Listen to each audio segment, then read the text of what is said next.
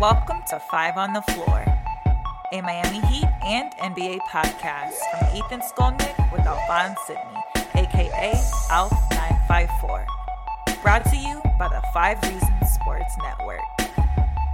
All right, welcome back to Five on the Floor. If you're listening on the podcast feeds, welcome into Five on the Floor. If it's Dash Radio, this is just a continuation of an episode. If you're listening on Google Podcasts or on iTunes or Spotify or Podbean or any of those, this is a brand new episode of Five on the Floor after the Miami Heat lost to the Toronto Raptors in their second bubble game. We advise you to also check out fivereasonsports.com, which is free for all of the recaps about that game by our guy Brady Hawk. Also, check out one of the great sponsors of the Five Reasons Sports Network, and that's Luis Peters. He's at State Farm, an agency representing the number one auto and home insurer in the entire United States. They've got more than 60 years combined experience in that office in the insurance industry. These are local agents that understand South Florida's unique market. They've got access 24 7 if you call in or you click in. Again, it's luispeters.com, L U I S P E T ers.com or 305 275 5585. Personalized service tailored to every single customer. There are no cookie cutter solutions in insurance, so you shouldn't be treated that way at all. Based right here in Miami, Mr. Peters is a big South Florida sports fan. Again, the phone number is 305 275 5585 or luispeters.com. All right, back here on five on the floor. If you listen to the other episode on the podcast feeds, that was with Alex Toledo. Now I've got Alphonse Sidney. We're going to get to your eye test. Uh, you were with us on a lot of the feeds today. We were doing some streams on our YouTube channel. Everybody should check that out. Um, let's go to just sort of general impressions of the game, whether in your view this was a performance that should be looked back on positively, or if you're just taking from it the result, and then we'll get to your eye test. Um, I think it was overall positive, right? Like, um, you had a situation where we were very, very concerned about the Heat's defense going into the bubble, right? And then the last game, I believe it was against the Grizzlies. Yeah, it was the Grizzlies that they just looked really underwhelming defensively. Uh, these first two games, they've played a couple teams that can score, and they haven't really. I mean, they barely allowed over 100 points to each of these teams. Um, the the problem that I see more is offensively but I think it's probably a, a situation where they focus so much on defense that the offense has suffered. Um, this was a way bigger test because you had two guards, you had two point guards that are probably two top 12, 15 point guards in the NBA. And we all have, we've talked exhaustively about point of attack defense. And what you saw tonight is that um, the move to put Jae Crowder in the starting lineup kind of allows you to take Jimmy Butler and put him on one of those guys. And it allows you in the second unit to take Andre Iguodala to put him on one of those two guys. The problem tonight is they had two of those guys, and Kendrick Nunn, you can't hide him anywhere when you have Fred VanVleet and Kyle Lowry out there. And we saw what happened to Kendrick Nunn. Kendrick Nunn got absolutely cooked. And the thing is, Kendrick Nunn getting cooked is is is a problem but it's less of a problem if he's giving you 15 to 17 points on the other end. Yeah. If he's not doing that, he's not giving you anything offensively. He is a huge liability out there. Do I think that this is going to do I think that he can fix it? Yeah, because Kendrick Nunn has shown over and over how resilient he is and how quickly he can adapt and learn and change. And I think he's going to show us that. But uh, tonight, today, right? Uh, which yeah. is weird to say on a Monday. Today he uh, he showed us that he's just he he he wasn't very good. He really wasn't. Okay, so before we again get your eye test, I want to, uh, us to elaborate on this just a little bit because I, I asked Alex. That was one of the three points we we got to uh, when he and I talked about the game was the Nunn Dragic conundrum and who you start. And he went off the board and said Herro. Are, are we at that stage, or when will we be at that stage where a change needs to be made to the starting lineup? And if a change is made, which guy? The problem with starting Herro and you said it on Twitter, is that uh, Dragic and Nunn together is not a good combination. Herro defensively, to me tonight, today, jeez I'm getting that wrong. I'm to keep getting that wrong. Uh, Herro to me today was actually good defensively. Like he wasn't a liability. He he was where he was supposed to be. Um, that 17 the, the 17 point lead that they built up in, that the Raptors built up in the third, you couldn't put that on Herro or any of those guys. It was just it was just really a lot of Fred VanVleet, right? And that was not on Herro Um so to me, when you put if if you uh start Herro and then you have Dragic and Nunn coming off the bench, now you have a whole nother problem when it, as far as it comes to uh, defending opposing backcourts.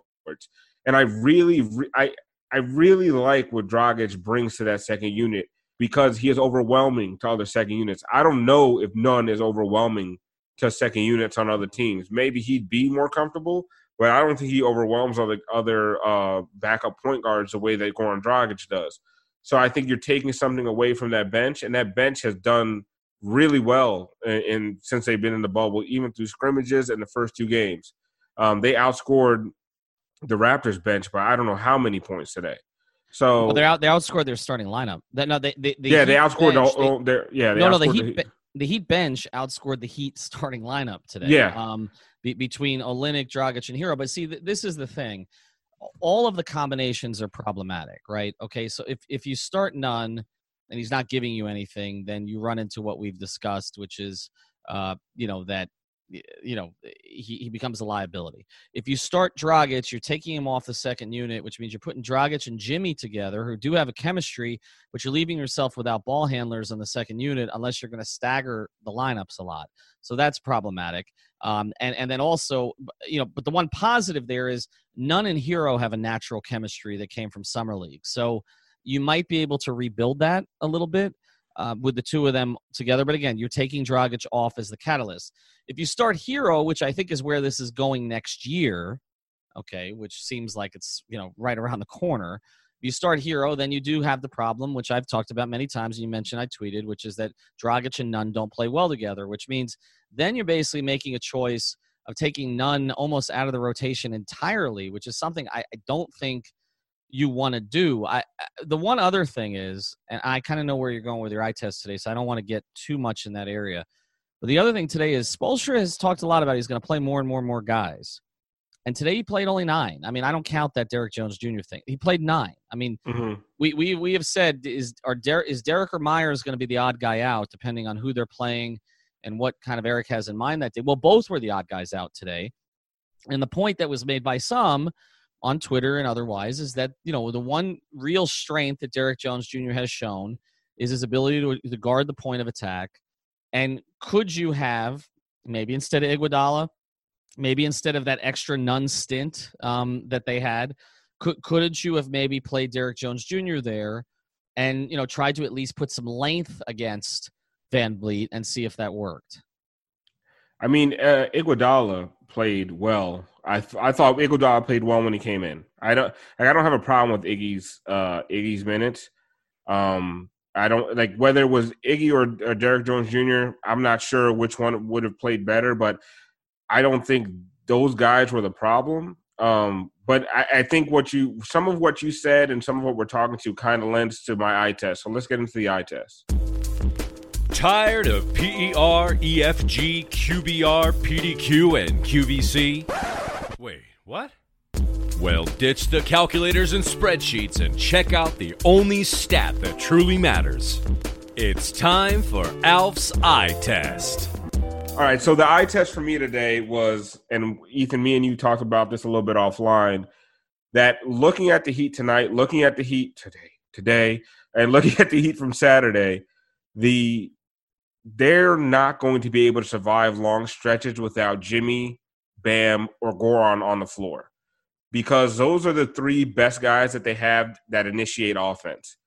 Um, and like I like I said today, when Nunn is not giving you anything offensively, keeping them out there is a huge liability, right? So if you add Goran Dragic to the starting lineup, at some point you're going to have to have all three of those guys off of the floor and let's say they're blowing blowing a team out like they were blowing out Denver. It's not a big deal. But if you're in a close game in the fourth quarter, or you're in a close game throughout, and you're playing one of the elite teams in the East, like you have to have one of those three guys on the floor. And today, when I noticed it the most, is that when I felt like in the fourth quarter, uh, Spo was sticking with the lineup that got that took back the lead a little bit too long, which we've talked about a lot of times with Spo, that sometimes he'll ride a hot hand for a little bit too long. And then with about eight minutes left in the fourth on the floor and bringing Kendrick Nunn. So now Goran, Jimmy, and Bam are sitting. And for about two minutes, the Raptors outscored the Heat by eight points and went up five or six and that was pretty much they rode that lead throughout the rest of the game. We all talk about the the flagrant, we talk about the refs, we talk about Jimmy and crunch time. I think that game could have turned when the Heat were up two or three, and if if you're going to take out Goran, put either Jimmy or Bam in. And, and have a guy initiating the offense that's more capable of a Kendrick Nunn, and then defensively gives you something uh, where Kendrick Nunn wasn't giving you a lot. So my eye test says that the Heat cannot survive extended minutes with Bam, Jimmy, and uh, Dragic all on the bench at the same time. We've talked a lot about who their three best players are. I think you can make a strong case that Duncan Robinson is more important to them than Goran Dragic, but Duncan Robinson can't do it by himself, mm-hmm. right? Duncan, Duncan Robinson relies so much on the other guys that you have to play somebody who can initiate and somebody who can get him something. Remember the first shot that Duncan Robinson hit today was what? A dribble handoff from Bam. It was mm-hmm. almost like the comfort zone was there. So that that's my eye test that those guys need to be on the floor, at least one of them at all times. I'm with you, and and I tweeted it at the time. And actually, if you're to make a choice of which minutes you want to try to survive, I'm more comfortable with surviving the no Bam, no Jimmy minutes than I am surviving the no Jimmy, no Dragic minutes. I, yes. I just, I, I just don't, I don't think they have the other guys who can trigger their offense. I mean, I'm looking at the assist numbers today, and on the surface, it looks pretty good because I mean they had they had 29 assists, okay, against 14 turnovers. That's not a bad ratio. And you look at the assists; they were spread out. Iguodala had five, Dragic had five. Jimmy had five. Bam had four. Uh, you got three from Crowder. You had a couple, you know, three from Herro, a couple from Nunn, and a couple from Olynyk. So everybody who played, I mean, I don't again, I don't count the Derrick Jones Jr. one foul in 30 seconds. Uh, you know, but the nine guys who played, the only guy who didn't have an assist today was Duncan. So they got great distribution with their assists. But the problem is when, when they don't have Dragic or Jimmy out there, it's just they're just trying to survive the minutes. It's like they're yep. getting into a half court set, trying to milk the clock, and hope that maybe Iguodala can find a cutter. I hope they, Kelly can hit a three, or Kelly can hit a three and bail them out, which he did a lot today. And but Jae then, bailed him out a lot today as well. Right, but you don't want this consistently. And again, I, I look at the numbers of the threes. Okay, they took 45 threes, you know, against Toronto. It's a lot.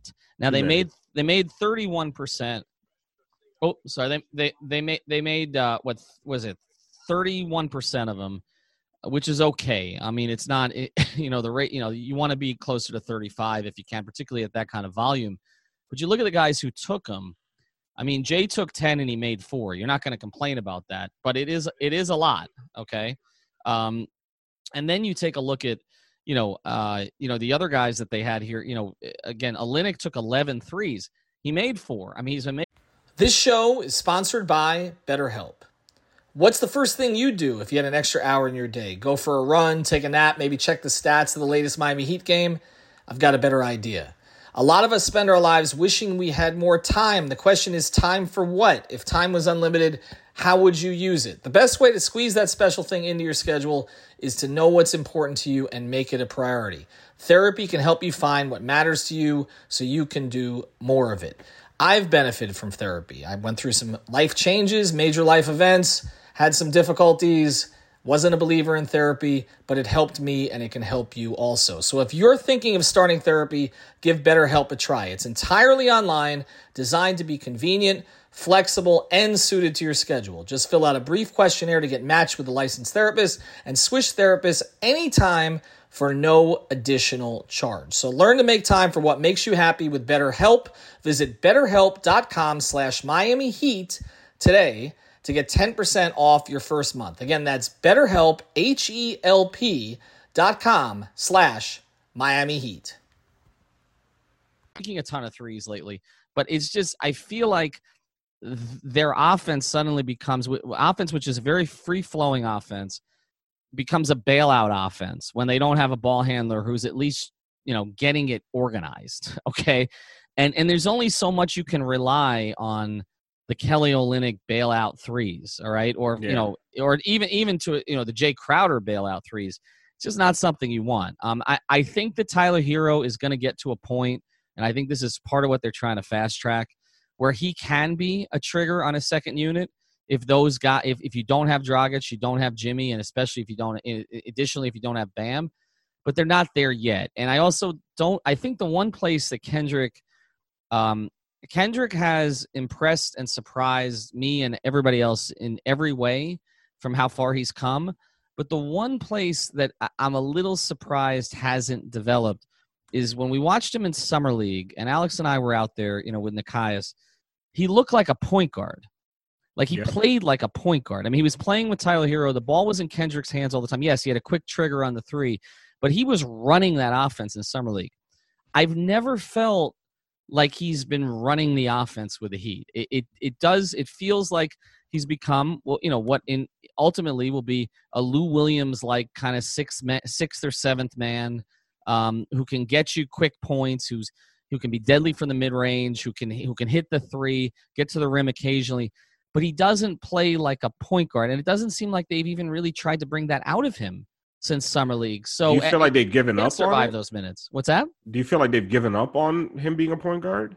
I- don't know, but it's it's interesting because I, viewed him as as a more of a true point, and now we talk about him like he's a two, right? Which is undersized two. He's an undersized two, and and for him to this team with him as a six man and a uh, a two way point guard would be would be lethal. The problem is neither of their point guards are two way players, Right. and that's where that's where the conundrum comes in, and that's why yeah you'd hope that Tyler Herro can become that guy. But there were two minutes there where Tyler Herro and Nunn were both asked to be that guy in the fourth quarter, and they they uh, got outscored by eight points. Yeah. where they couldn't create anything for themselves offensively, and neither of them are the kind of defender that you want out there without a Jimmy or a Bam behind them. So I I felt like it was a mistake as far as rotations are concerned, but at the same time, it's the regular season, the eight game. Like I don't know. Honestly, I don't know how much they care about where they're seated because I don't know if you know who you want to play more right now. Well, I also think that there's been a surprise because Indiana, TJ Warren went off again today. So, I mean, he's scored about 90 points in the first two games. Uh, I and and I, you know, Indiana. Look, they beat a like a, a beaten up Washington team with no Beal and no Bertans, but but they've won their first couple. There are very few teams that have won both games in the bubble. Uh, in fact, in the West, I was seeing, and I'm watching you know, Memphis come back on New Orleans right now. But you, you watch in the West, the only team that's won both games in the West has been Houston.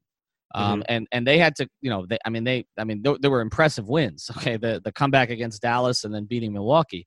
They're the only team that's won both games in the West. It feels like all of these teams they're playing at a pretty high level, all things considered, but they're sort of all working out the rust, and they're going to have ups and downs, and that's why I do think you feel pretty good overall. Just cycling back to the way that the Heat played today, I, I in the sense that I don't think they played particularly well. They weren't making a lot of their shots, but they were in it. Their bench dominated, which is something that you want to see. Um, and and they they really you know with with kind of a, a so-so game from Bam, Jimmy making mistakes down the stretch. Um, Robinson a complete non-factor because he was taken out of it. Nunn playing an awful game. I mean, that's four of their core guys, Yeah. and they they were right there. So I I- I think you can be somewhat sunny about this. The other thing is you mentioned that they held you know Denver and everybody was poo pooing that because Denver had no guards, and Denver beat Oklahoma City today. Uh, which has been one of the hottest teams in the league. It took them overtime to do it, but Michael Porter Jr. Uh, went off and, and had in the 30s. So I, I do think overall you can look positively at this, but I do think also going forward, we look beyond this year. I think it is raising the question about whether or not the Heat can sort of go point guardless deep into the future. I, I think that's an episode we should talk about. Uh, you know, we should we should do entirely devoted to that because that's essentially the decision they made this year. Like, we're, you know, Nunn's not a point guard. Certainly, Duncan's not a point guard. Jimmy's kind of Jimmy and Bam are kind of handling the responsibilities. We moved Dragic to the bench. He was never really a true point guard, but he was kind of a one and a half. They don't really have a point guard, right? I mean, they, you know, No. and, and and I'm just wondering, Alf. uh, We talk a lot about all these two guards, Oladipo and Beal and Mitchell. Maybe they need a point guard, like right? I mean, Listen, you, do you remember who I wanted more than anybody? Was Jrue Holiday. Yeah, well, he's not a point. Well, he was a point guard. He's and I, I think on he's this one team and a half now. on this team he could definitely be a point guard. Well, I he's mean, more of a point guard than anybody they have. than anybody on this team, and he's a two way. I mean, on he's probably a better defensive player than he's an offensive player, and he's Yes. he's he's. I think he's a better offensive player than Kendrick Nunn.